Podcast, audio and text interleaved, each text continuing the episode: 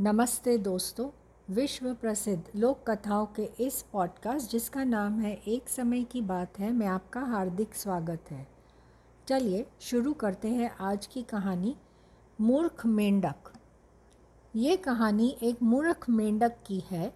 इस कहानी से हमें ये बताने वाले हैं कि हमारी लाइफ में सिर्फ़ सही डिसीज़न लेना ही काफ़ी नहीं होता, बल्कि हमें ये डिसीशन किस वक्त पर लेने हैं, यह भी महत्वपूर्ण होता है। एक दिन एक किसान पेड़ के नीचे पानी गर्म कर रहा था। वो किसान जिस बर्तन में पानी गर्म कर रहा था, उसी बर्तन में गलती से एक मेंढक गिर जाता है। उस वक्त पानी ज़्यादा गर्म नहीं था, इसलिए मेंढक पानी का मज़ा ले रहा था। कुछ देर के बाद पानी गर्म होने लगा और ये मेंढक भी पानी के तापमान के अनुसार अपनी त्वचा की संतुलित करने लगा। जैसे जैसे पानी का तापमान बढ़ता गया यह मूर्ख मेंढक भी अपने आप को उस पानी में रहने के लिए कैसे तैसे आगे, पीछे, ऊपर, नीचे होकर एडजस्ट हो करता रहा कि मैं इसमें मज़े और ले लूँ थोड़ी देर।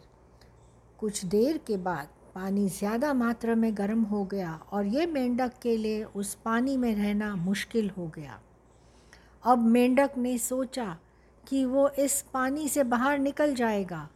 मेंढक ने उस गर्म पानी से बाहर निकलने के लिए छलांग लगाई, पर वो वापस उसी बर्तन में गिर गया।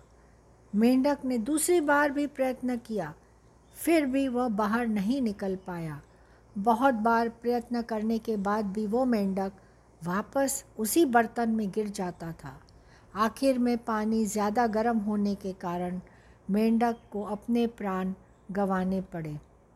ये मूर्ख मेंढक बाहर ना आ पाया क्योंकि उसने अपनी सारी ताकत उस बर्तन के गर्म पानी को सहने में और आगे पीछे होकर उसमें मज़े लेने में गवा दिया। जब उसने बाहर आने का सोचा, तब बहुत ज़्यादा वक्त बीत गया था और उसके पास उस बर्तन में से बाहर निकलने के लिए ताकत भी नहीं बची थी। अगर वो थोड़ी जल्दी निर्णय ले लेता तो शायद उसकी जान बच जाती। हमारी ज़िंदगी में भी हमें कुछ निर्णय दोस्तों सही वक्त पर लेने चाहिए। वो वक्त बहुत महत्वपूर्ण होता है, उसे हाथ से ना जाने दें। आशा करती हूँ कि आपको यह मज़ेदार कहानी पसंद आई होगी। फिर मिलेंगे जल्द ही एक नई कहानी के साथ। Happy listening